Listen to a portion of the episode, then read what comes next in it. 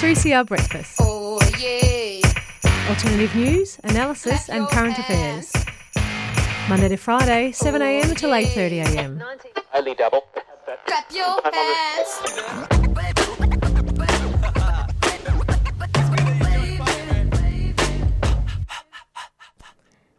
3CR would like to acknowledge the Kulin Nations, true owners, caretakers, and custodians of the land from which we broadcast. 3CR pays respects to elders past, present of the Kulin Nations, and we recognise their unceded sovereignty. You're listening to 3CR Thursday Breakfast. It is currently 7 o'clock. Um, it is also freezing cold outside. There is an icy wind out there. Uh, I'm joined with Leela in the studio, and we're both wearing big old jumpers and scarves.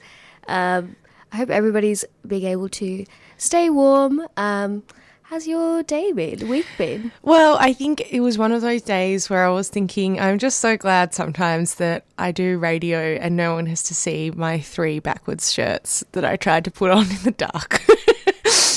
Putting on clothes in the dark in the morning before radio definitely is uh, a sight to behold. yes, it's also a skill that you don't get better at. no, I don't think so. I my sleep on Wednesday nights still has never improved. Um, Yeah. But we do it for the love of the community. um, and maybe we'll do a little rundown of what we're going to chat through today. I'll kick off. Um, we'll first hear from Anuraag, who is an organizer, critic, and recently retired DJ living and working on unceded Wurundjeri country. They run digital performance space Room2.fm, occasional party series Cool Room, and work as a booker at experimental and club music venue Miscellania. Next They- up, Sorry. They uh, joined me yesterday to speak about their recent DJ hiatus, holistic safety and representation, you know, the trappings of elitism, artist exploitation, and what it means to make decisions based on creative and cultural merit. Take it away, Lila. I was just too excited about our guest that we're going to have on after Anuraag, which is Wergaia Wamba Wamba Elder and Chair of the Yoorrook Justice Commission, Eleanor Bourke. Yoorrook is the first formal truth telling process aimed at addressing systemic harms and injustices experienced by First Peoples since colonisation. Today, Eleanor will bring us updates from the Commission, which began in 2020.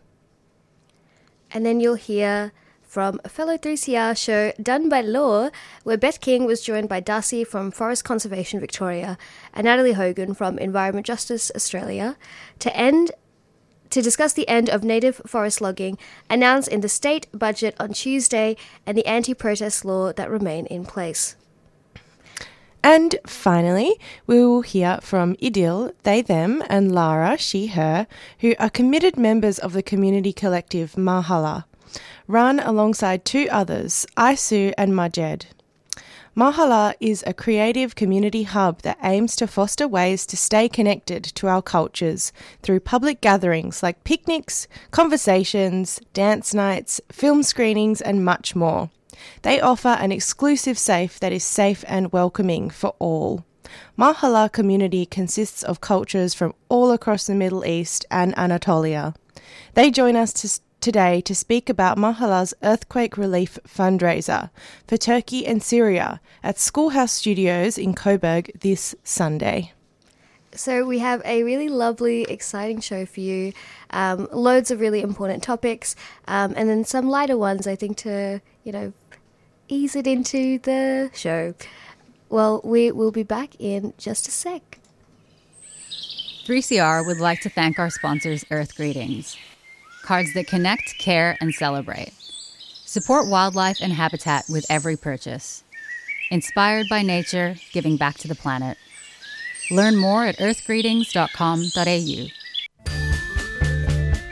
3CR is about community, and we welcome your participation at the station. 3CR is open to a wide diversity of volunteers and is a great way to connect with Melbourne's activist community. Have you ever thought about volunteering, doing a reception shift, getting a program on air? Training in radio skills or contributing to one of the station's committees. There are many ways to be involved at 3CR. To find out more, go to 3cr.org.au and get in touch.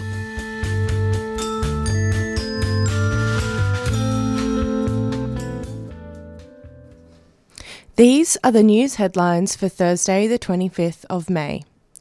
Listeners, please be advised the following contains mention of a First Nations person who has died. Four people charged with the murder of Noongar Yamatji teenager Cassius Turvey last year have this week pleaded not guilty. Cassius' family attended the arraignment at Stirling Gardens Magistrates Court in Perth on Wednesday, where the accused entered their not guilty pleas via video link. Brody Lee Palmer, 27, Mitchell Colin Forth, 24, Jack Stephen James Brearley, 21, and Alicia Louise Gilmore, 20, were charged with murder after allegedly chasing and attacking 15 year old Cassius with a metal pole last year, last October, while he was walking home from school. Turvey died from his injuries in hospital 10 days later. The tragedy triggered a national outpouring of rage and grief, with vigils held in solidarity with the Turvey family around the country. Cassius has been remembered by his friends and family as a loving son and role model. At the age of 11, he was invited to deliver an acknowledgement of country in the Western Australian Parliament, and prior to his death, he had started his own lawn mowing business. Brearley and Forth have also been accused of the kidnapping and wounding of another 15 year old boy the day before Cassius was attacked, with both pleading not guilty. Gilmore pleaded not guilty to detaining the same boy. The four additionally pleaded not guilty to attacking and stealing from another young teen on the same day of Cassius' alleged, alleged attack. The accused have been remanded in custody until 31st of July, when they will appear before the court again for a trial date to be announced.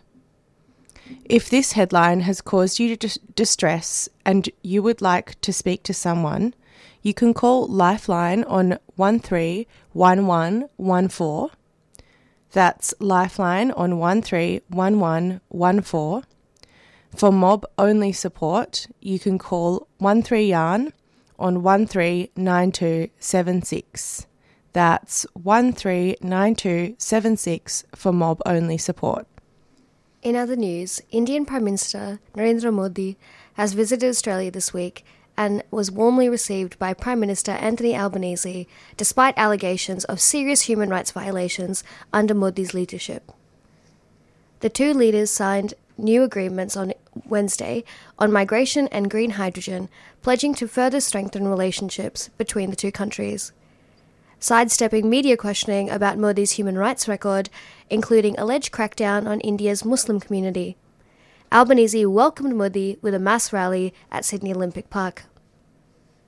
On Channel 7's Sunrise program, Albanese rejected Modi being labelled as a quote unquote tyrant, instead, lauding Modi's popularity with a majority of people in India and citing India's status as a success story and the world's largest democracy.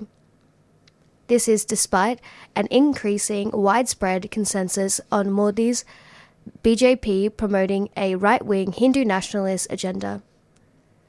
Elaine Pearson, Asia Director of Human Rights Watch, has urged Australia, quote, not to sideline human rights concerns, unquote, during the visit.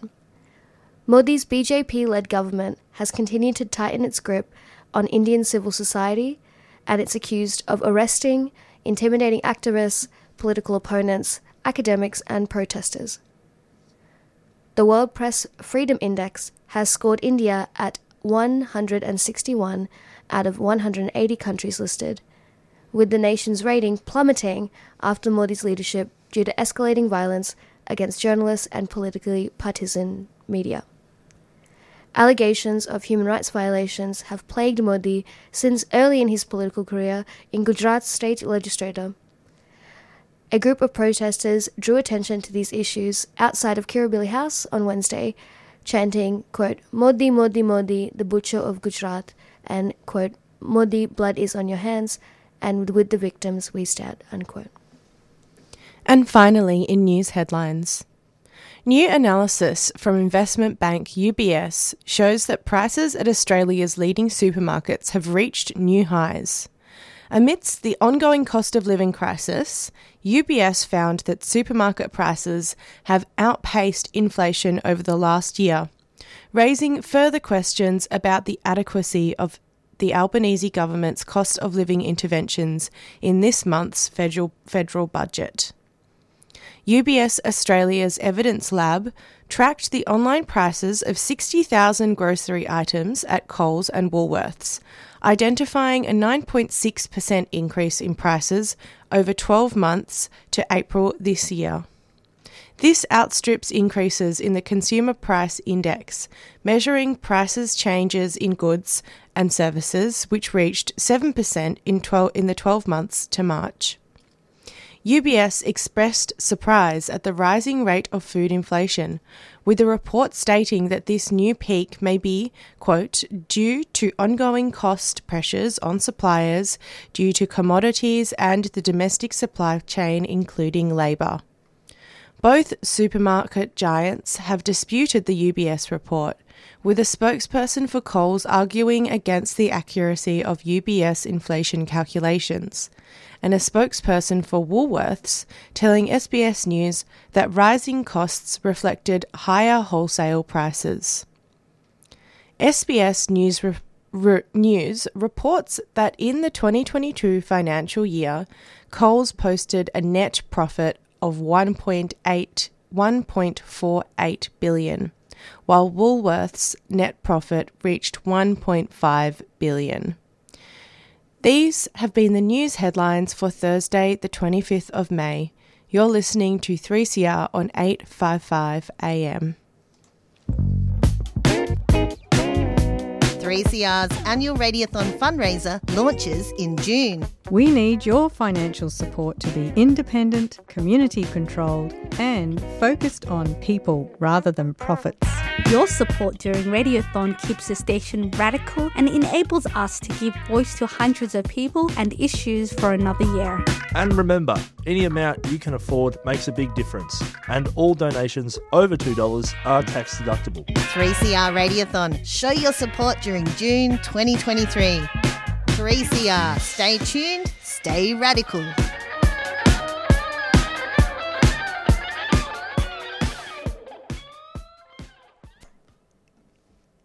You will now g- listen to a interview with Anuraag, who is a organizer, critic, and recently retired DJ living and working on unceded Wurundjeri country. They run digital performance space Room2.fm, occasional party series Cool Room, and work as a booker at experimental and club music venue Miscellania. They joined me yesterday to speak about their recent DJ hiatus, safety and representation, the trappings of elitism, artist exploitation, and what it means to make decisions based on creative and cultural merit. Thanks so much for coming on the show, Raag. How are ya? Yeah, thanks for having me. Yeah, I'm good. Just finished my day at work and now excited to chat about all these things I've been writing about for the last few weeks. You know, before we dive right into all of that, how you actually got into music and how you found the creative scene and um and why you recently decided to go on an indefinite DJ hiatus. I got into music as a, you know, as a 10, 10 year old, 11 year old, 8 year old. I, I think the first CD I ever bought was NSYNC Bye Bye Bye. And then I think the second piece of music media, I think, which was a cassette I bought, was um, Infected Mushroom, Classical Mushroom, which is like a OG kind of trance trance duo. Um, but music's always just been my kind of comfort and space of safety. I was really just even as like a teenager when I think I was listening to a lot of really crap, uninteresting music. I was just really passionate about discovering new music and spent a lot of time doing it and finding things which sounded new and interesting to me was always really just inspiring and rejuvenating. Then, you know, when I started going out to parties and house parties and, you know, really bad club nights as an 18 year old when I felt really awkward and out of place, I often would just kind of find like a sense of comfort on the dance floor where I could just lose myself in the music and dance and move unself consciously. And I think that kind of paved the way for me moving towards kind of dance music spaces and becoming a lot more involved in them. Uh, in terms of how I found the creative scene in Naarm, yeah, it's you know it's it's really incredible here. I feel so lucky to live here, where there's amazing shows, you know, six nights a week very regularly, where there's so many amazing people across a range of disciplines, across music and visual practice and performance, and th- those are the good things. I think I think in some ways it's very competitive and mean here. I think the kind of legacy of you know really intense like 2015 to 2019 kind of call out culture has carried on in ways that involve us being hypercritical of our peers. And I definitely engage in those practices a lot and have in the past, even though I try and check them and consider them. So, yeah, the, the scene is simultaneously thriving here and also kind of mean. And then, yeah, I think, you know, outside looking in, you're like, well, why would you stop? Why wouldn't you want to keep going? But I guess that's my inner capitalist or hustle culture talking, you know? It is interesting, though, that you bring that up. You know, it, it is, I think it does often feel like this escalator of either what's next or how can I maintain this level of success. And like success doesn't really mean financial, but I think it still means playing really meaningful, exciting, special shows. Not let a desire to play regularly or have it be a significant part of my income impact how I approached it. And over time, I think particularly since 2021, when I had a kind of tidal wave of good fortune and was playing a lot of really incredible shows, realized that it really was, you know, like a lot of my engagement on social media was, you know, promoting myself and posting about stuff I was doing, which never really felt great. I particularly realized after I made the decision to stop, or at least go on indefinite hiatus, we'll see what happens, that um yeah, I realized that oh, like I don't actually need to go to this party. I don't need to go and see this person play every weekend. P- part of it is also, you know, just me wanting to kind of embed reciprocity and just support people who are supporting me, which I think the intention was good and that was a good practice. But it just really ended up taking a lot of my time and headspace and creative energy. Uh, I just would keep having these thoughts while I was playing of like, why am I doing this? Do I really want to be up at two in the morning right now? Do I really want to be undergoing this hearing damage? Do I really want to be disrupting my sleep schedule like this? Does this even have a point? Th- these thoughts would repeatedly come up. And I would push them aside and still find a lot of joy in it. But then at a recent gig, I was just, these thoughts came up again. Yeah, I, I just kind of realized that for at least me, DJing is a bit of an ego trap in that there's so much elevation of the individual in it and the kind of thoughts and almost entitlement i would say that engendered in me is not really where i wanted to be going and that other kind of simpler and more wholesome creative stuff like learning tabla which is like a classical indian hand drum that I'm, i learned and am terrible at has actually felt a lot more nourishing I've had a really great run DJing. You know, like you said, I've got to play in Varnika, which was always my dream gig. You know, that was the highest mountain I could ever hope to climb. I got to do all these things. I'm just not sure if there was anything else for me to do or say with the medium. I decided to take space from it, and that's feeling good. Yeah, it's such a hard thing, I think, to be able to sit with that and like try to understand like where is this coming from? Checking in with yourself and your community and what you need. You know i, I try not to say brave but it feels brave to me. Like um someone who is taking really important steps to try to have like make creative decisions and be part of the community, call it out, being able to step away from that and do something for yourself that feels more meaningful, like, you know, playing tabla as well. I think that's a really inspiring thing to do. Um, Thank you. Yeah, on, on the on the bravery thing, part of it is I feel like unless I set myself really hard boundaries, I can't follow them. Yeah. And that's also why I've made it into a bit of a public thing. Because if I make a personal decision of like, I'm just going to take less gigs, I probably won't adhere to that.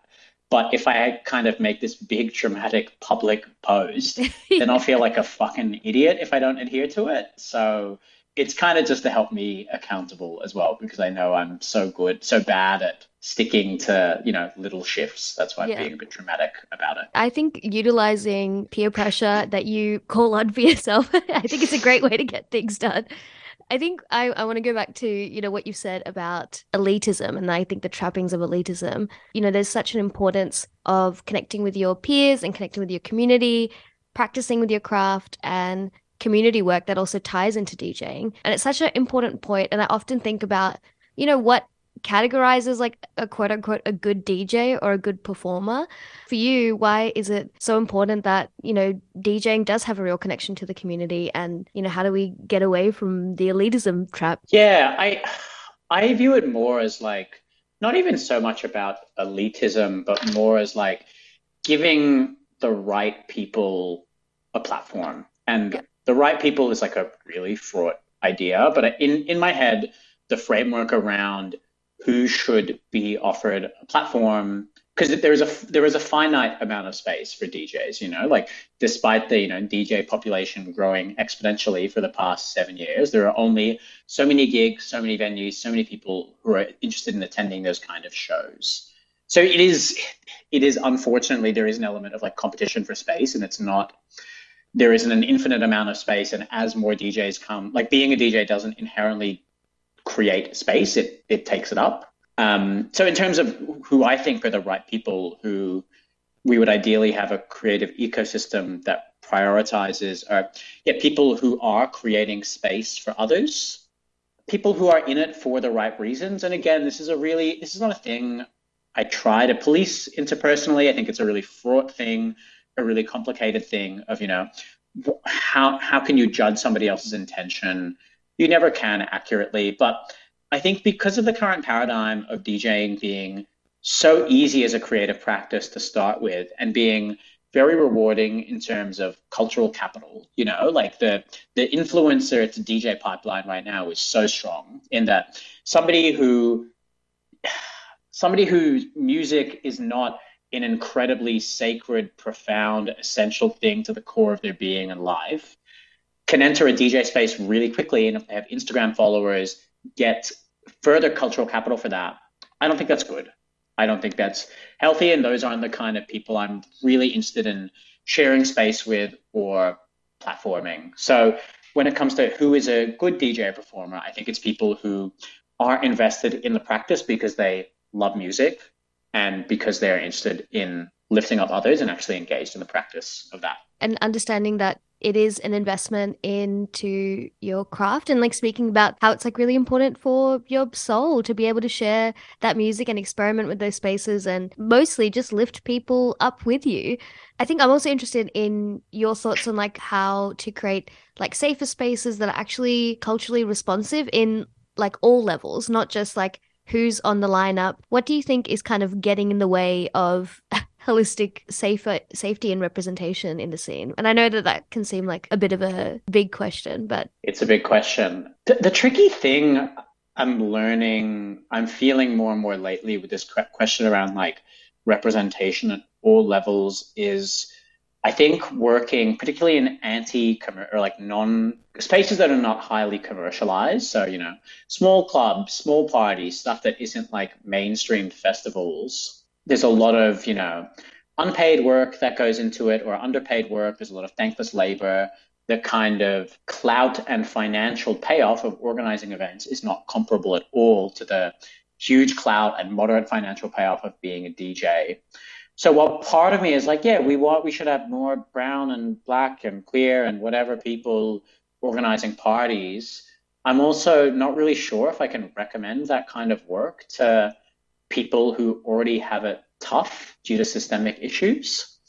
So now I kind of view it as reducing the barriers to entry for people into doing that kind of work and and doing that primarily by knowledge sharing or trying to engage with people who are already engaged in that kind of work and are marginalized in some ways but also thinking a bit more big picture and long term about what are the ways we can have these spaces be better funded by government, by council, by punters just being willing to spend a bit more on tickets, you know, like yeah, I'm thinking more about these like broader cultural shifts at the moment rather than ways to simply get more people of color or whatever through the organizing door. Just because the work is kind of shit, even though it's really rewarding in some sense and really important. Being able to, you know, do that work and contribute to the space and your community can feel so fulfilling, you know, when people are,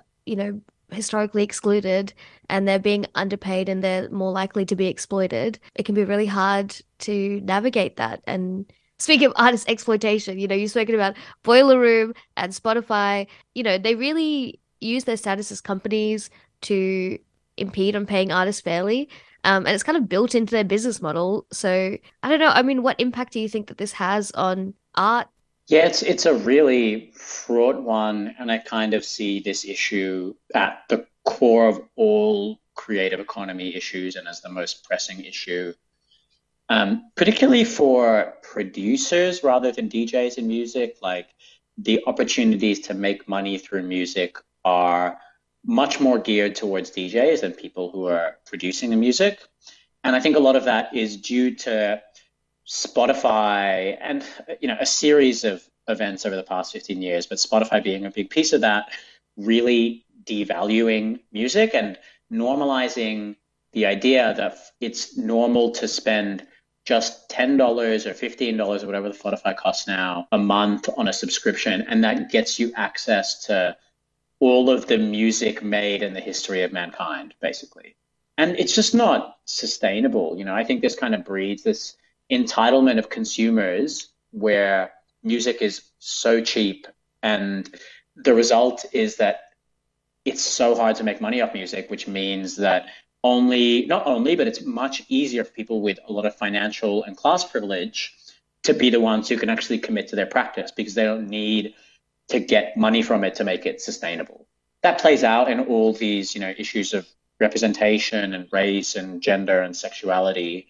But at the core, I think it's about who has access to make money from music and how that shifts the demographics of who can actually spend time doing it think maybe I've touched on a lot of like what you've thought about the industry, what are the barriers to access and, you know, class privilege and artist exploitation. Maybe we can wrap up with like when we're thinking about the festivals that you really like, like Inner Varnika and your spaces that you like co-run, like Cool Room and Room 2, where you make really important decisions, creative and cultural merit rather than business. It really allows for relationship building and capacity building. So what makes these spaces so lovable? Why is it different? The simplest way to put it comes down just to intention and care. You know, people putting in a lot of work to often people who are artists or have been involved in a grassroots way in communities, so they're actually in touch with what artists need and both the tangible and intangible things that create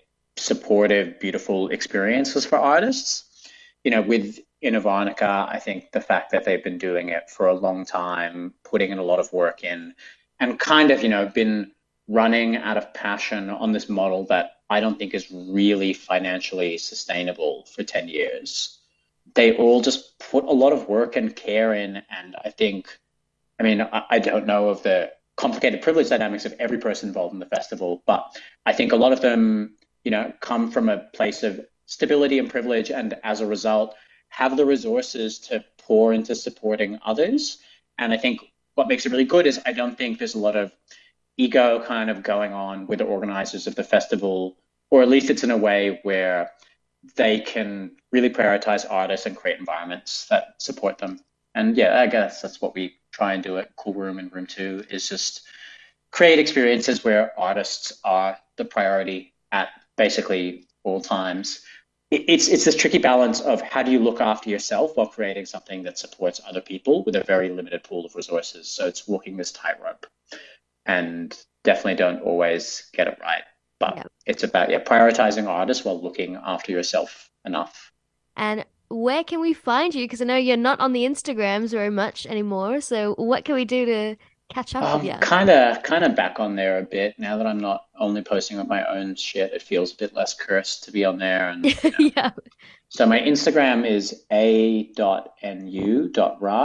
Yeah. And but I'm finding a lot more meaningful engagement through a newsletter I've started recently, and you can find that at anuraagbhatia.substack.com. So A N U R A A G B H A T I A www.sub, S-U-B, S-T-A-C, stack.com.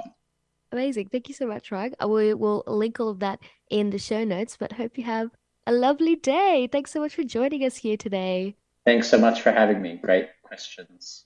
No worries. Anytime. You've just had an interview with Anuraag, who is an organizer, critic, and recently retired DJ living on unceded Wurundjeri country. They run digital performance space Room 2 FM, occasional party series Cool Room, and work as a booker at experimental and club venue Miscellania. And they joined me yesterday to speak about their recent DJ hiatus, safety and representation, the trappings of elitism, artist exploitation, and what it means to make decisions based on creative and cultural merit. You're listening to 3CR 855 AM, and it is currently 7.30. 3CR would like to thank our sponsors, Earth Greetings. Cards that connect, care, and celebrate. Support wildlife and habitat with every purchase. Inspired by nature, giving back to the planet. Learn more at earthgreetings.com.au. We're back on 3CR 855 AM Thursday breakfast, and next up, I am excited to introduce Wergaia Wamba Wamba Elder and Chair of Yoorrook Justice Commission, Eleanor Bourke. Yoorrook is the first formal truth telling process aimed at addressing systemic harms and injustices experienced by First Peoples since colonisation. Today, Eleanor will bring us updates from the Commission, which began back in 2020. Good morning, Eleanor. How are you? Good, thank you. Thank you very much. Thank you so much me. for joining us. We really appreciate your time. So, first, I thought we could go over a little bit of background. I wanted to ask what motivated the establishment of Yoorrook Justice Commission and what does it aim to achieve? Well, the Yoorrook Justice Co- Commission arose, uh, arose out of the First People's Assembly uh, when they were looking at uh, the concept of treaty making. Uh, they decided uh, sensibly that it would be important to have a truth telling exercise which would help uh, our people put voice uh, voices to the public record, but also inform other Victorians about what happened uh, when this uh, state, now called Victoria, uh, was um, settled or invaded, uh, however you want to look at it. But the st- full story was not on the public record uh, and visible to people, and our education system sadly um, waxes and wanes about um, uh, history, I think, these days. Yeah, absolutely. So, I think that's a really good premise to talk about why truth telling is so important when it comes to First People's justice. Would you be able to speak more to that point? Well, the experience has been uplifting, it's been uh, sad, traumatizing, and very hard at times. But the experience overall is that our people want to do this. Most of our people want to do this, and it helps them in some ways.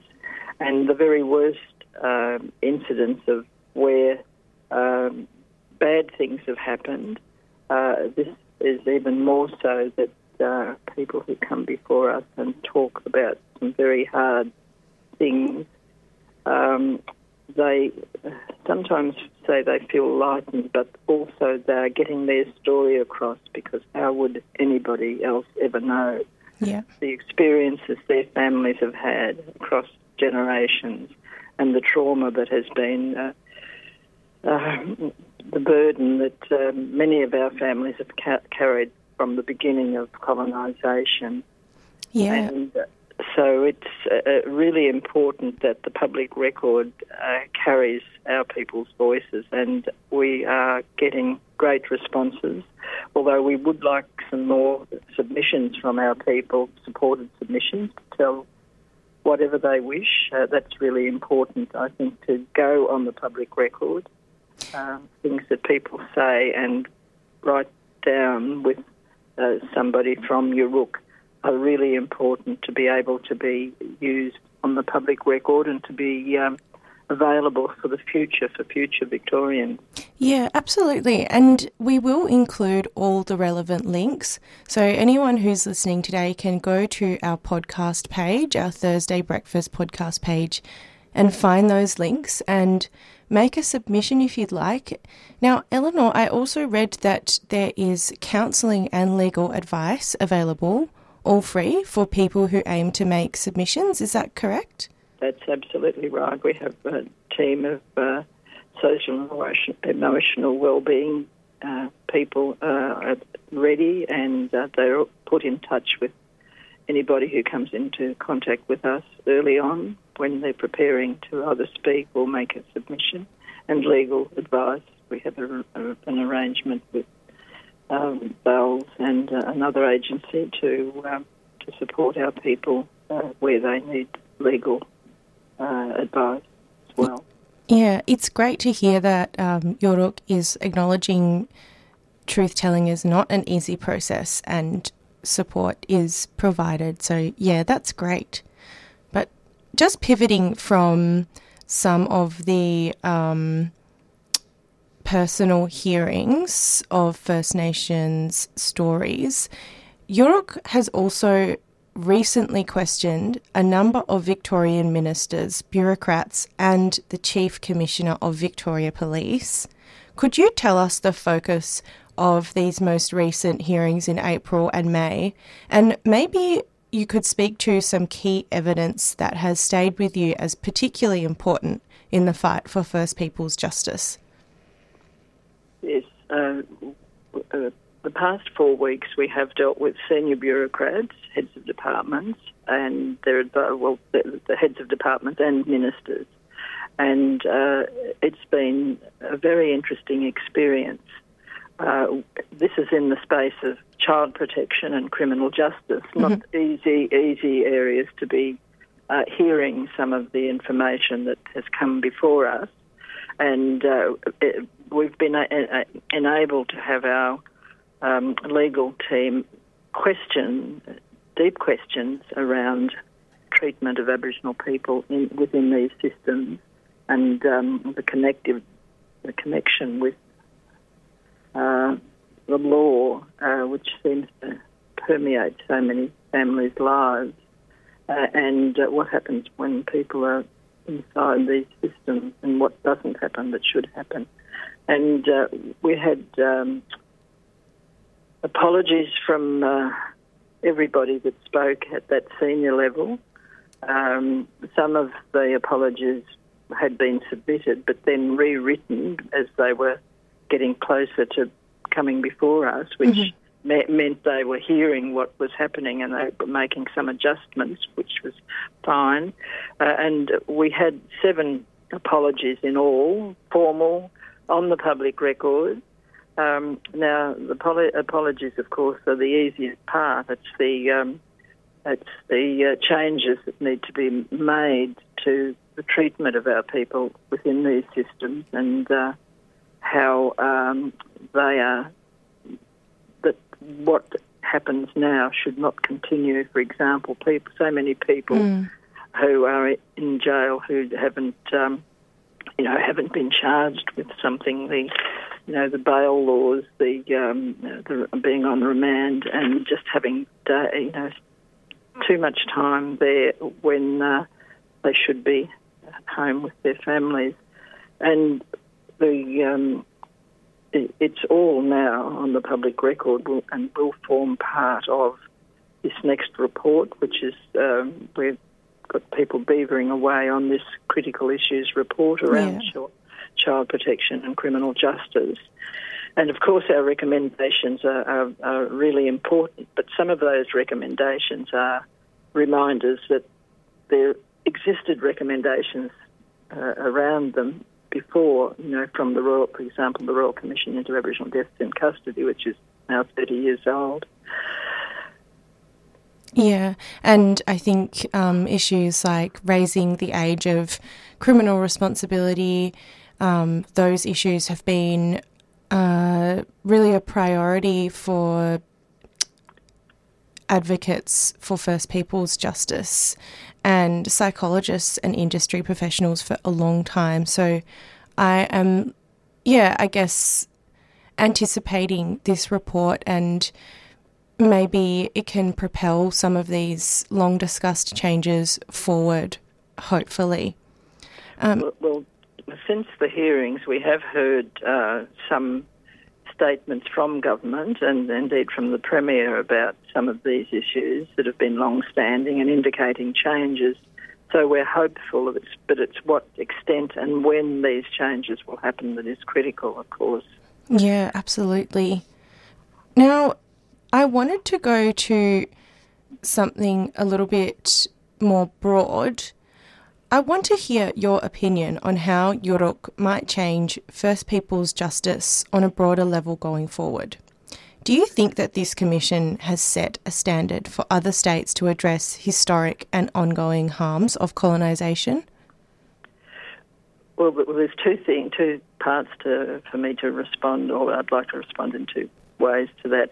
One is about training of people in the system, and, Yes. and you know we're appalled that there's not adequate training, and people appear not to be trained, and indeed people who are uh, in uh, in these institutions are not also having access to courses that uh, actually they thought that they would have and would could take the opportunity of.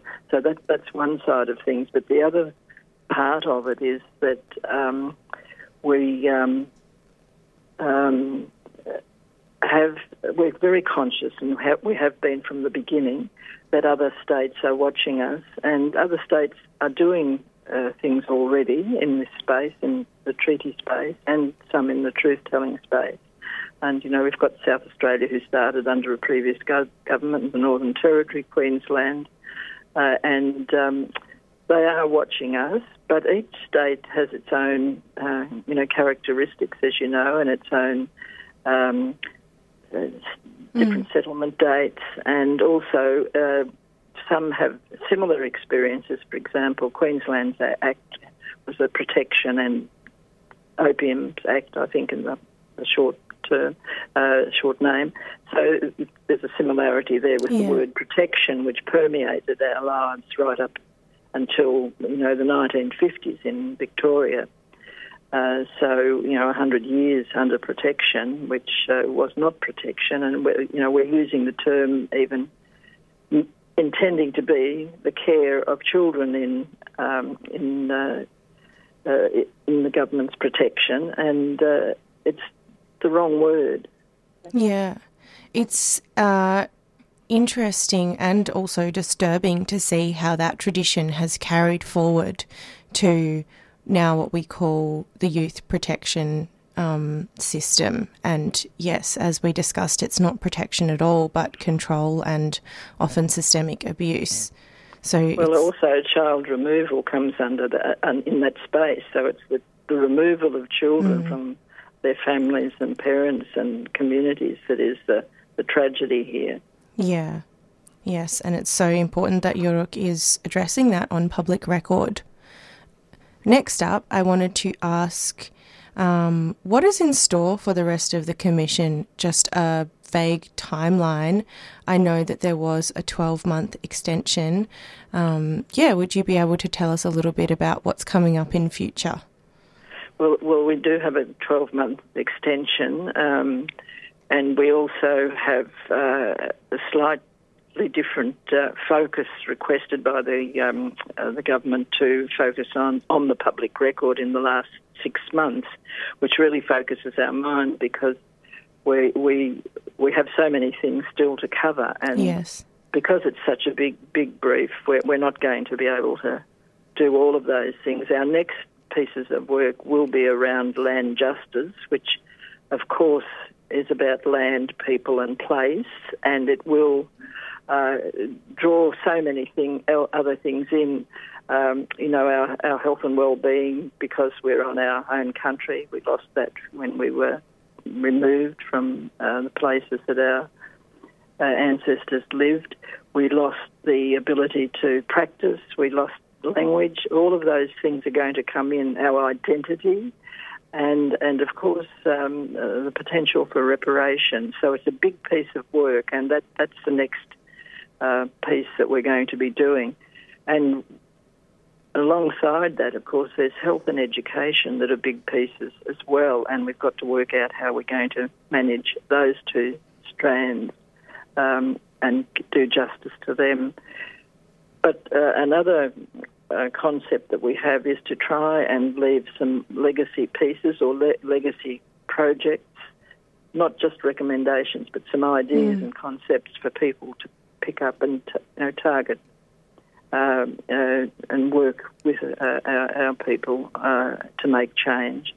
Because we certainly have to change the education system so that uh, more people know exactly the history of this place that uh, we're sharing now.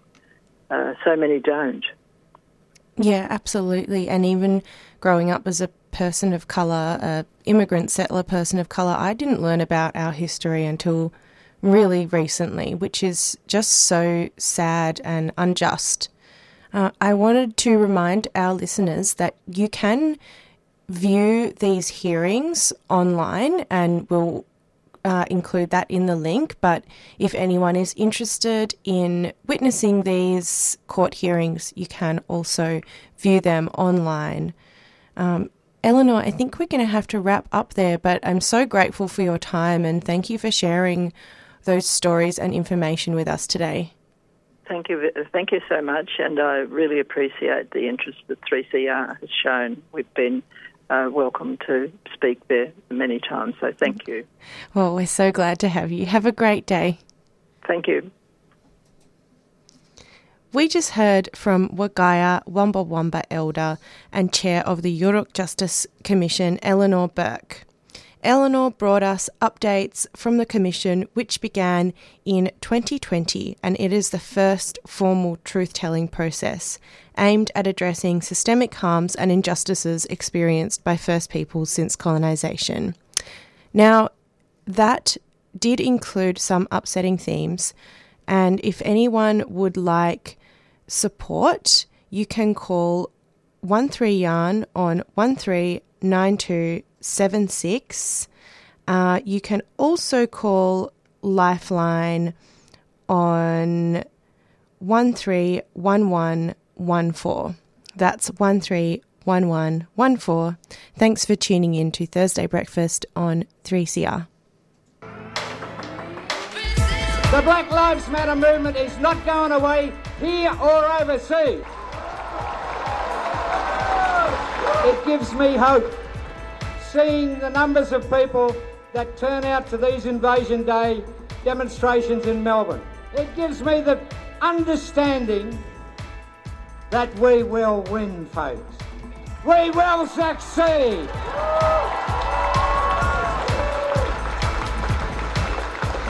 You're listening to Radical Radio on 3CR, 855 on your AM dial, 3CR digital, and podcasting and streaming on 3cr.org.au.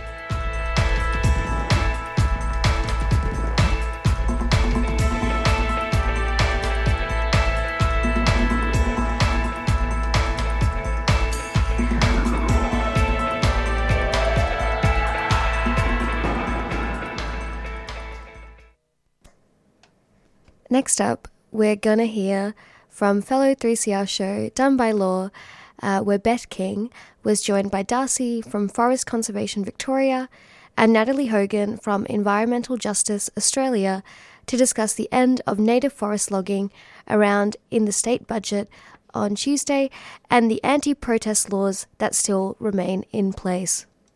Tonight, we will take the opportunity to celebrate the historic win today on behalf of Victoria's forests, with the Victorian Government announcing that native forest logging will end by the 1st of January 2024 instead of 2030 as previously announced.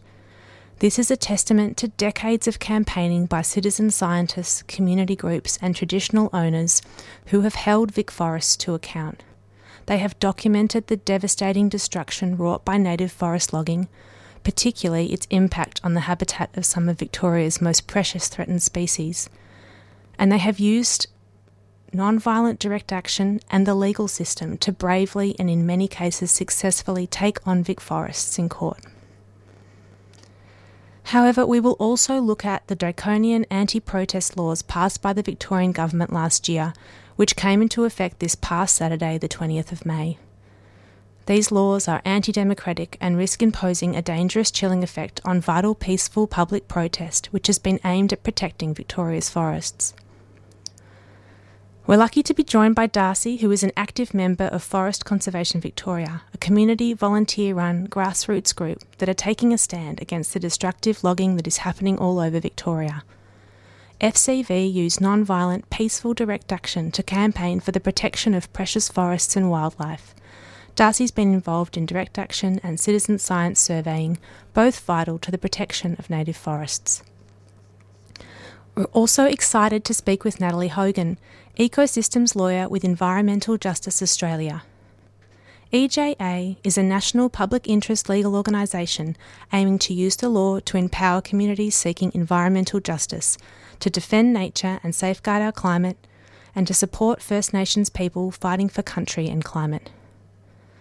Natalie and EJA have been heavily involved in representing local environment groups in their brave court actions against Vic forests, utilising citizen scientist surveys to prove the impact of native forest logging on threatened species. Welcome, Darcy and Natalie. Thanks, Beth. Yes, thanks, Beth and Ingrid. Welcome to both of you. There's so much to cover given the exciting news about the end of Victorian native forest logging by the end of this year rather than in 2030 as previously announced. To start with, Natalie, why is this so crucial? Yeah, what an amazing day to be talking about uh, Victoria's native forest. Um, this is such an incredibly important announcement. Um, Victoria's forests are the lungs of regional communities. They're vital to healthy water supply provide homes for our precious and unique native wildlife. They support tourism for local economies and a critically important carbon sink. We're living in a climate and extinction crisis, and protecting Victoria's forests from logging is essential for fighting both. So, this decision really makes sense on all levels because for a long time now, the native forest logging industry in Victoria has been completely loss making, reliant on hefty government subsidies, and workers have faced um, increasing uncertainty. And funds can quite rightly now go towards supporting workers and their families to transition into sustainable injuries whilst preserving vital ecosystems. Yeah, just so many, so many positives there, and just no negatives. Just um, makes so much sense. Absolutely. Um, Darcy, how have the activities of Forest Conservation Victoria and other grassroots local forest protection organisations contributed to today's outcome? It's been it's been a very long process. I suppose direct action against forests has been going on for a lot of years. Um, Forest Conservation Victoria, we started in uh, I think it was about 2018, and we did actions um, up at uh, Mount Baw and places up there, and a lot of what we were doing was just sort of mobilizing the coupes and trying to send a message that, you know, we just we want to take a stand and stop logging in its tracks. We it also helped a lot to sort of buy time and halt logging to do surveys and look into what other um, values were in those areas and in those coupes. So often, if we knew that they were going into a contentious area or there were possible legal grounds for endangered species, we, we had to set up a blockade, and that would give us a few days to do surveys and um, put in environmental reports, and then try and get it halted more uh, longer term. And um, yeah, I mean, it feels like on an individual level, it always felt like it was small and hard, and we were just sort of battling it out, and it's pretty um, exhausting sort of work. But um, it sort of felt like in the bigger picture, in time, something was going to happen, and that we'd, we'd eventually get some change, and that's what we've seen, and that's why it's been such a relief, such a relief to finally have a feeling of big win, which is great. Absolutely. Nice to be on the right side of history.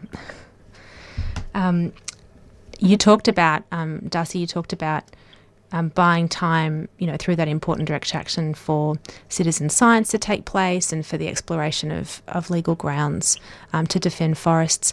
Natalie, the Victorian Premier's press release cites prolonged legal action and court decisions as a direct influence on their decision to end native forest logging earlier than previously announced. Um, in Victoria. What role has EJA played in these court matters and, and, and how have these matters helped to protect forests? Yeah, a really important part of our work at EJA has been representing community groups in court and bringing litigation to hold the industry to account. Um, in January 2020, EJA launched a Supreme Court case against Vic Forest um, on behalf of our client, Wildlife of the Central Highlands, known as Watch, um, which is a community group of citizen scientists from Victoria's Central Highlands. And the community group's legal challenge seeks to stop Vic Forest from logging areas of unburnt habitat for threatened species impacted by bushfires, um, like the greater glider. Watch is alleging that logging operations in areas where threatened species impacted by bushfires have been sighted or where their habitat exists is unlawful until the state um, until the state and federal government have concluded their bushfire biodiversity response and until Vic Forest protects threatened species in light of the outcome and the impacts of the bushfires. Watch uh, was granted injunctions to protect 40 um, forest areas while the case was heard, and closing submissions occurred in March this year, and we're currently waiting on judgment in that matter. Another key case um, was our case representing Friends of Leadbeater's Possum against Vic Forest in the federal court to stop logging in vital habitat for Leadbeater's possum and greater gliders in Victoria's Central Highlands. And in that case, Friends of Leadbeater's Possum alleged that logging by Vic Forest in 66 areas of habitat for the critically endangered species um, and the vulnerable greater glider contravened federal law. And this is the only only the second case ever brought in the 21 year history of Australia's National Environment Protection Law that challenged the special exemption given to the logging industry from laws that protect certain species um, by the Regional Forest Agreement. And while we originally won, uh, Vic Forest appealed and the federal court found in favour of Vic Forest on just one ground out of 31. Um, they found that even when conducted in habitat critical to the survival of wildlife facing a high risk of extinction and in breach of state law, Vic Forest logging operations are still exempt from federal environment law under regional forest agreements. But despite this, um, it wasn't all bad. The case still established that logging is permanently destroying habitat critical to the survival of the leadbeater's possum and greater glider, is a cause of the decline of the important populations necessary for their long-term survival, and that current reserves are inadequate to protect the species from their risk, their high risk of extinction. And that case led to other groups um, commencing litigation, um, which were successful in November last year to protect tree, tree geebung, greater gliders, and yellow-bellied gliders. Fantastic. And the practical impact of, of these cases is that Vic Forests cannot then go into those coupes anymore and, and log. That's right? That's right. So they um, have been successful in obtaining injunctions, which are quite um, have kind of specific prescriptions about what they can and can't do. That's fantastic. Um, and it feels like these court cases have um, made important gains, um, but obviously we can only go so far with the laws that are currently in place. And so it's really positive that the Victorian government has made this announcement today. Um, and I guess my next question is. Um, Darcy, does this mean everything's going to be okay now um, and we don't have to worry about Victoria's native forests and ecosystems at all anymore?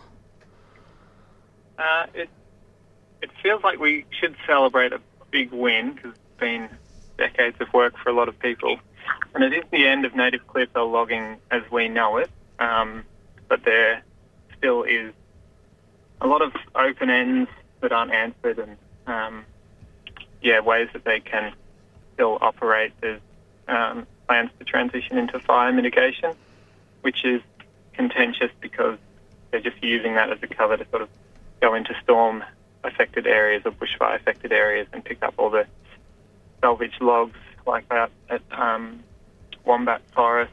There's plans to, well, they've been out there, yeah, salvaging under the guise of sort of recovery, and they plan to move into the Dandenong Ranges National Park.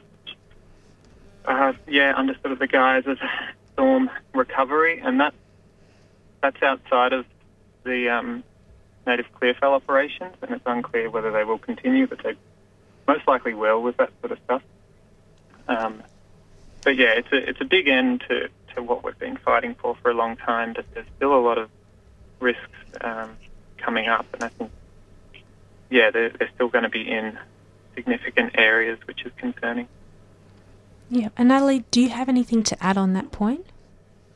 Yeah, I completely agree with Darcy, and like any good lawyers, we'll definitely be reading the fine print. Um, but for now, we really congratulate the government for listening to the science and taking this incredibly important step to protect Victoria's native forests for future generations.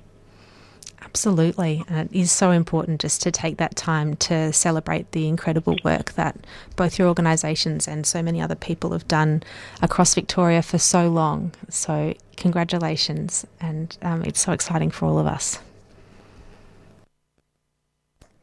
You've just heard from fellow 3CR show Done by Law, where Beth King was joined by Darcy from Forest Conservation Victoria and Natalie Hogan from Environment Justice Australia to discuss the end of native forest logging announced in the state budget and the anti protest laws that still remain in place.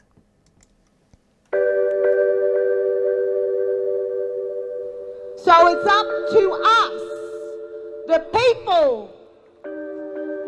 We need a treaty in this country. We need the end to the war in this country. And the only way we can do that is through a peace treaty. Not the one you see in Victoria, not the one you see in Queensland, not the one you see in the Northern Territory, because they talk treaty and still lock our people up. They still kill our people. They still desecrate our land and our water. A treaty means peace. A treaty means equality, and a treaty means justice. Thank you.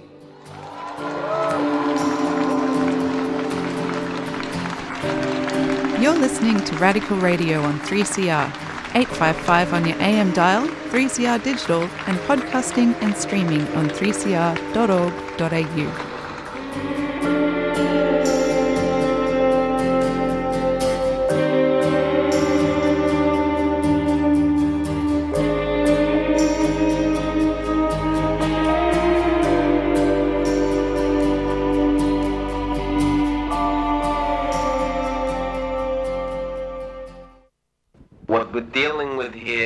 total lack of respect for the law.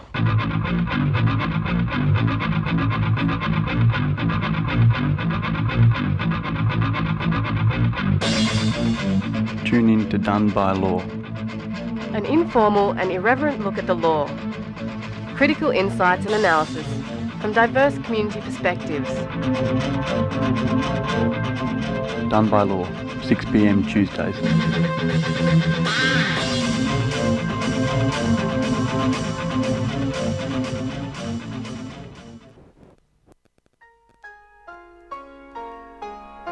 Tune in to Rainbows Don't Fade with Age on Radio 3CR fortnightly on Mondays at 2 pm.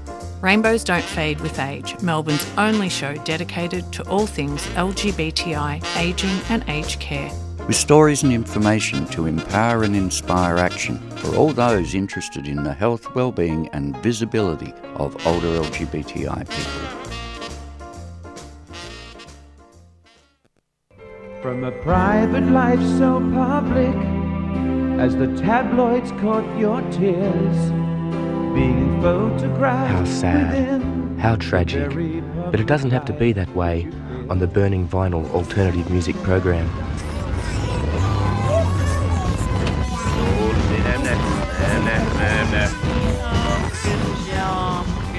Burning Vinyl, Fridays, 2 till 4 pm on 3CR.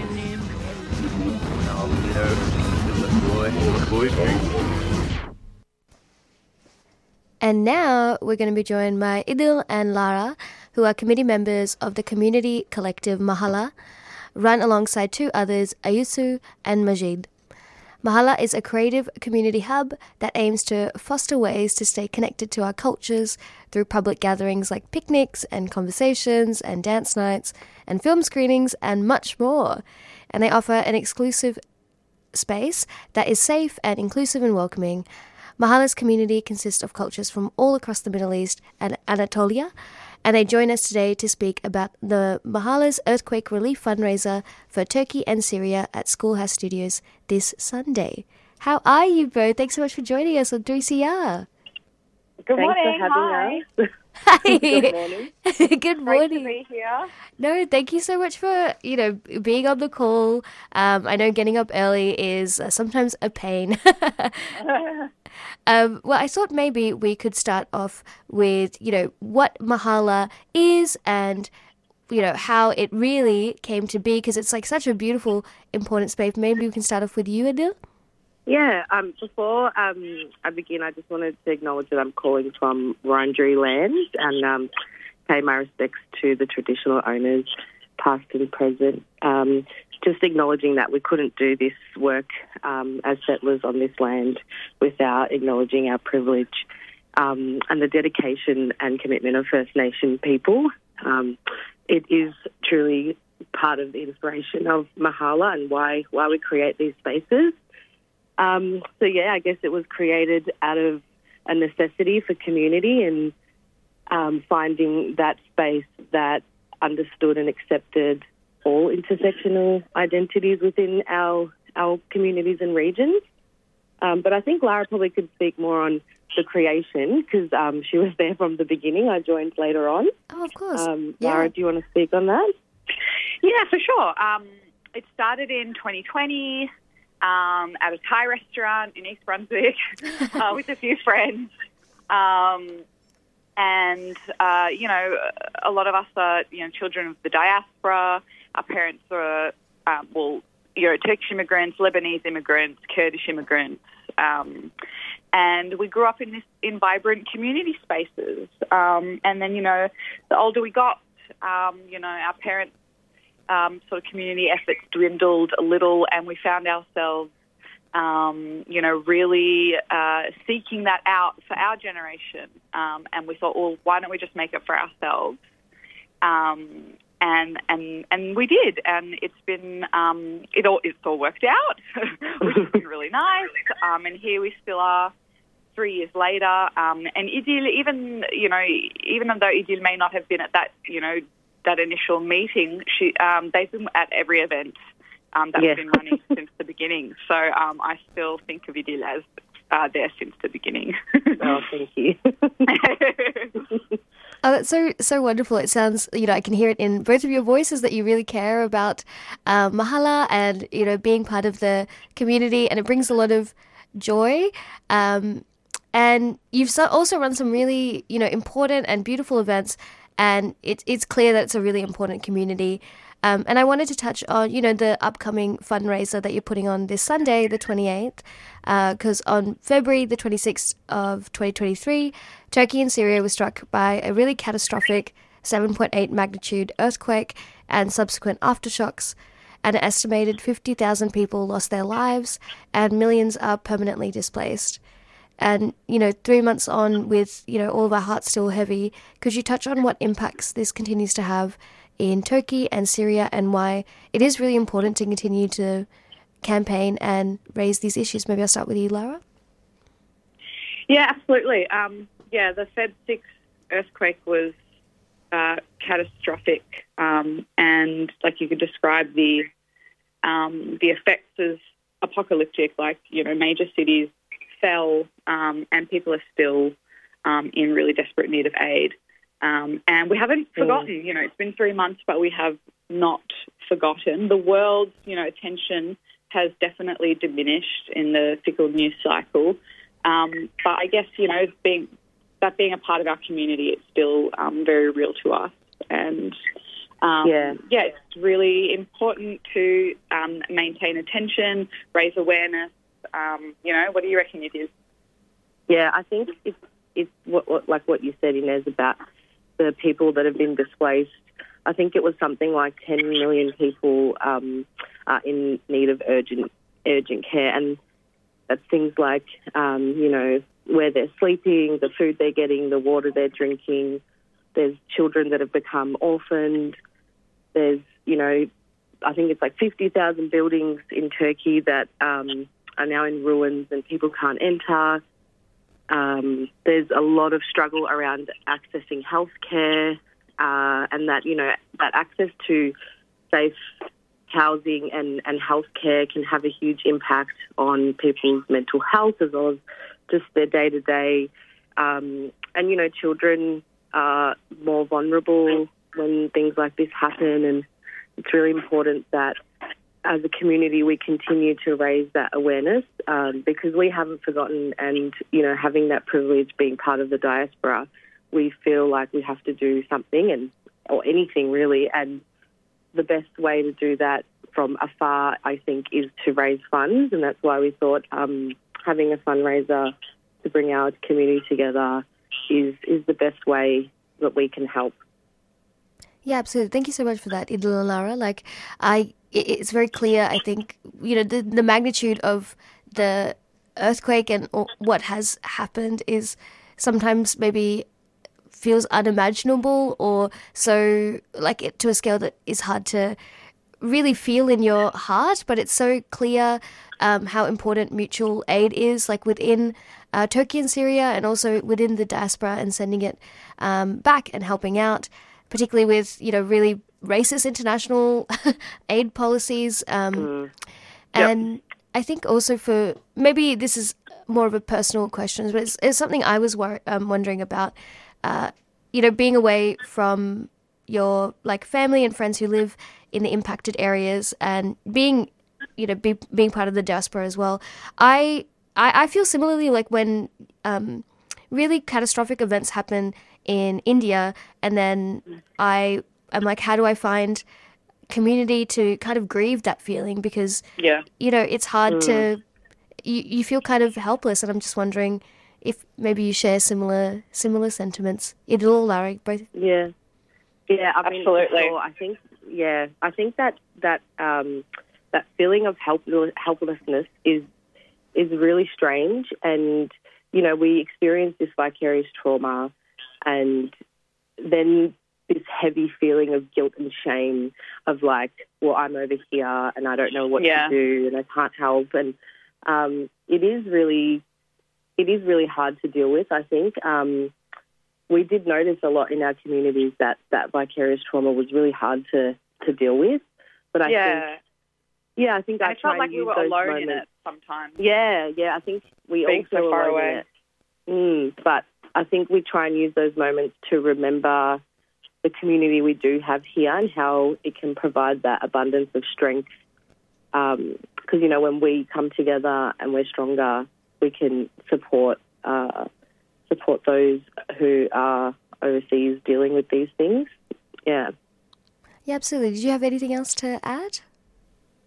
Oh, just the same. I remember, you know, I was I was working in this busy cafe um, in the city in February when earthquakes happened, and on my lunch break, so just you know, in this busy food court, it was like you know, all this in the business district of the city. It it was the strangest feeling. It was like you know, the world was moving around me, um, and Mm.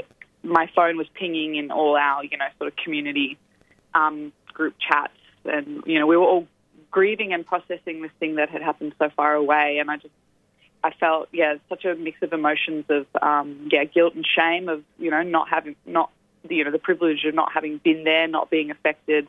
But then this really strange other feeling of, um, yeah, being so disconnected from a community around me that didn't know what was going on. Um, but like my inner circle was feeling it so deeply.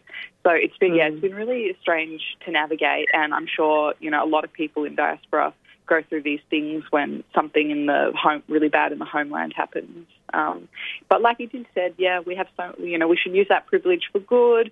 We can come together and grieve together, support each other, and then um, you know put on this fundraiser. Hopefully that will. Um, you know, invigorate our community, um, get us to again be that sort of support for each other, um, and then you know send all the proceeds over to those who need it. Yeah, absolutely. Um, and I know that the fundraiser is, you know, this Sunday, um, and it's really exciting. Could you tell us maybe a little bit more about the organisations on the ground that you're like hoping to contribute to, and just maybe more about the event? Maybe start off with you, Lara. Yeah, so our um, fundraiser is this Sunday. Um, please come. um, it's going to be at Schoolhouse Studios in Coburg, which is like a community um, artist studio. It's got you know lots of um, amazing practitioners working out of there, and they have a public community space. Um, so we're putting on a barbecue, um, and there's going to be it's more like a, you sort of like a Middle Eastern style barbecue, um, and we're going to have lots of fresh salads and dips, um, some Middle Eastern desserts and tea. Um, we've got lots of entertainment lined up. Um, some of our friends um, are DJing, um, and we've got some live Anatolian music, uh, contemporary henna designs by um, a collective called Another Collective, um, and we've got uh, the uh, lovely uh, Brunswick Backgammon Club joining us. So um, you know you can zone out and um, play some backgammon, or you know finally learn backgammon for those who like me who don't know how to play. um, we've got um, a belly dancer coming, and um, and you know we've got some some speeches from um, those in the community, some of our dear Turkish and Syrian friends. Um, it should be a it should be a warm, um, welcoming day of community. It's family friendly. Um, you can purchase tickets um, on our Eventbrite, which um, you can find via our Instagram page um, at Mahalla Melbourne. And um, yeah, we hope to see you there. Yeah, amazing. Yeah, it really, it really does sound like a really huge, warm hug of an event. Um, and with Idil, did you have anything that you would want to call attention to, or something that you're really looking forward to at the fundraiser? I think um, I was just going to say, you know, with all the entertainment and food that we've put on, I always look forward to coming together with, with our community and, and our allies and finding those really small joys uh, in, in these really hard moments. And, and those small joys are just meeting new people, seeing familiar faces, having, you know, a hug. So I'm really looking forward to to just being in community. I'm also really excited to get some henna done. I have never had contemporary henna, so um, that's something I'm looking forward to. Um, and also, Lara, do you mind sharing the people that we're donating to? Yeah, absolutely. So, um, you know, uh, when the earthquake happened, of course, everyone sort of, you know, was like, oh my God, where do I, um, how can I help? Where do I donate money to? Um, and that can be really difficult um, because there's not a lot of transparency um, in these organisations in the region.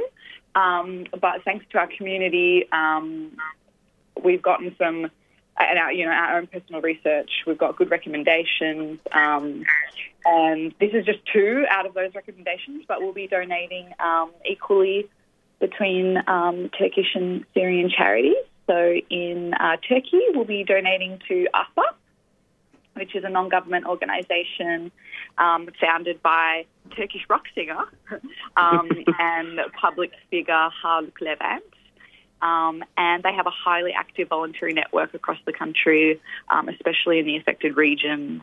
And they've had a pivotal role in campaigning to collect funds for those affected by the earthquake. Um, and they've really won the trust and support of millions within Turkey with um, so little trust in um, government aid.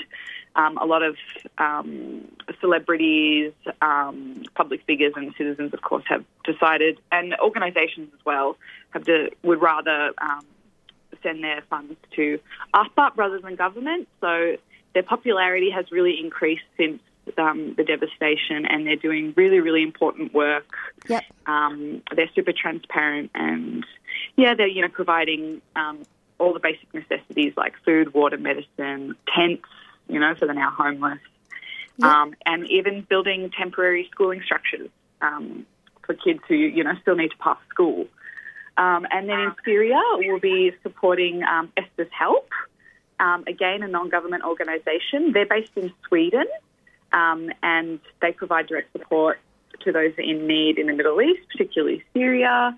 Um, and they work through local churches um, and on the ground community networks um, to ensure that um, their money goes directly to those in need. And again, they've been delivering essential aid. Um, Yes. And their teams. Yeah, sorry, I'm talking a lot. No, no, no, no, not at all. Um, unfortunately, that's kind of all we have time for today. But um, it's clear that we could probably all speak for many, many moons. Um, but we'll put the notes of you know the organisations you're donating to, the how to get tickets, and your Instagram all in the show notes. And that is um, Mahalla. So that is M A H A L L L A. But thank you so much for joining us here today, Idila Lara. Thank you. Yeah, Thank our you. pleasure. Thank you so much for having us. Absolutely, anytime. Hope you have a really good day. Thank you. Bye. Bye. Bye. You've just heard from Idil and Lara, who are committee members from the community collective Mahalla, run alongside two others, Ayusu and Majid. Mahalla is a creative community hub that aims to foster ways to stay connected to our cultures through public gatherings like picnics and conversations and dance nights and film screenings and much more. And they joined us to speak about the earthquake relief fundraiser for Turkey and Syria at Schoolhouse Studios in Coburg this Sunday, the 28th of May, from 1 to 6 p.m. Tune in to Rainbows Don't Fade with Age on Radio 3CR fortnightly on Mondays at 2 pm. Rainbows Don't Fade with Age, Melbourne's only show dedicated to all things LGBTI, ageing and aged care. With stories and information to empower and inspire action for all those interested in the health, well-being and visibility of older LGBTI people.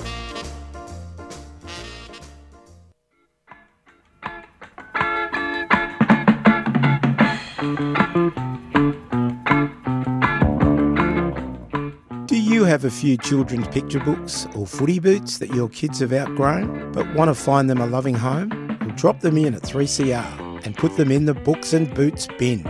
Books and Boots regularly sends pre-loved children's picture books and sports footwear to remote and regional First Nations communities and children across the country.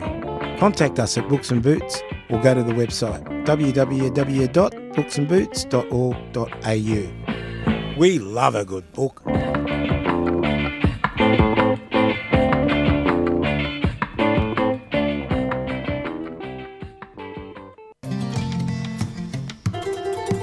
Published or Not has been on air for over 20 years. And in that time, it's been hosted by Jan Goldsmith. Well, just recently, over the last seven years, I've been joined by David McLean. We'll be talking about text, discussing words and ideas. With local authors, authors from interstate, or sometimes even from other countries. You can stream it live or find it on your favourite podcast app. So join us every Thursday at 11.30 on 3CR. I've been working on my rewrite, that's right. I'm gonna change the ending. Gonna throw away my title and toss it in the trash.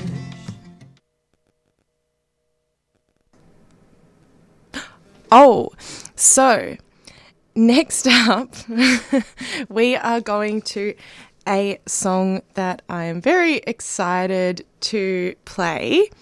Um, we're going to build up to it because I'm just waiting for the headphone jack. um, hang on, Inez, I've actually changed my mind and I want to play a different song from the same album. So this is by a Naughties uh, girl band, which was developed when two people met at art school.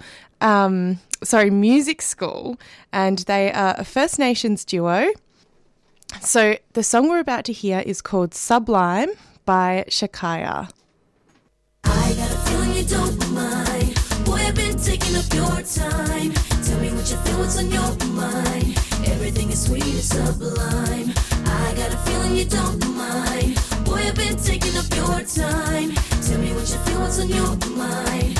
Everything is sweet and sublime. Showing off on the big court. Making moves that can never be taught. You're so fine, that's what I thought. Baby, the moment from the tip off. Can you hit it to the backboard? And come and tell me if you can afford to play one on one in my court. Baby, yeah, that's what I thought. I got a feeling you don't mind. Boy, I've been taking up your time. Tell me what you feel, what's on your mind. Everything is sweet and sublime. Got you don't mind. Boy, I've been taking up your time. Tell me what you feel, what's on your mind. Everything is sweet and sublime. If you can be my man, come step into play. I'll be your coach, I'll train every day. And I don't even care what the rest gotta say. Cause they don't know, don't know the games we play. Can you step into my sideline? You're fine, no more wasting my time. What you bringing, what you going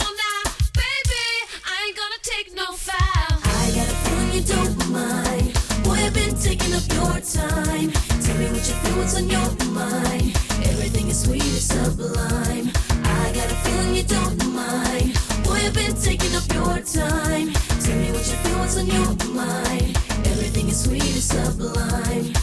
I got what you want, baby. I got what you need, baby. I got what you want, baby. I got what you need. I got what you want, baby.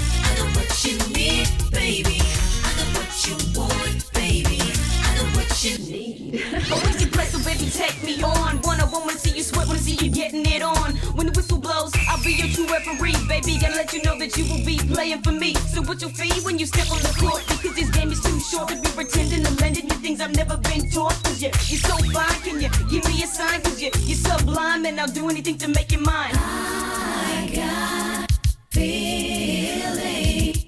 Tell me what you're feeling. I got a feeling you don't mind. Boy, I've been taking up your time. What on your mind. Everything is sweet and sublime. I got a feeling you don't mind. Boy, I've been taking up your time. What on your mind. Everything is sweet and sublime. I got a feeling you don't mind. Boy, I've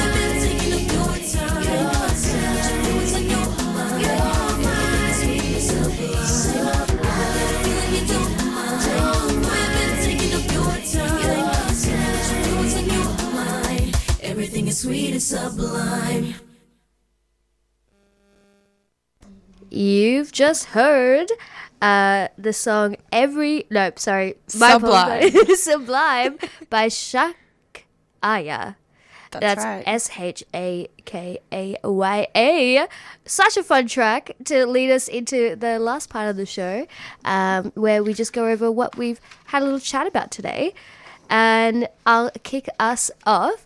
So first, we heard a stand uh, uh, uh, interview with uh, Raag, who is. Uh, Anuraag, sorry, who is an organizer, critic, and recently retired DJ living and working on unceded Wurundjeri country. And they run digital performance space Room 2 and party series Cool Room and work as a booker at Miscellania, which is a club venue. And they joined us today to speak about, you know, DJ hiatus, holistic safety and representation, the trappings of elitism, exploitation, and what it means to really make decisions based on creative and cultural merit. And after that, we were joined by Wergaia Wamba Wamba elder Eleanor Bourke. Eleanor is the chair of the Yoorrook Justice Commission, which is the first formal truth telling process in so called Australia aimed at addressing systemic harms and injustices experienced by First Peoples since colonisation. And Eleanor brought us some updates from the Commission's last round of public hearings. Uh, the Commission began in May 2021. After that, we heard from fellow 3CR show Done by Law, where Beth King was joined by Darcy from Forest Conservation Victoria and Natalie Hogan from Environment Justice Australia to discuss the end of native forest logging announced by the state budget on Tuesday and the anti protest laws that remain in place. You can catch the full episode of Done by Law every Tuesday from 6pm on 3CR. And then we were joined lastly by Idil and Lara, who are committee members of the community collective Mahalla, run alongside Ayusu and Majid, which is a creative community hub that fosters ways to stay connected to our cultures through public gatherings like picnics and conversations and dance nights. And we spoke about the fundraiser that is happening this Sunday on the 28th of May uh, to for raising money for the uh, earthquake in Turkey and Syria that occurred around three months ago. So please show up um, and thanks so much for joining us here today. Quick side note before we leave you today um, that Occupy for Climate is happening right now. You can join Extinction Rebellion on at the Parliament Gardens from the 25th to the 27th of May. So get down there.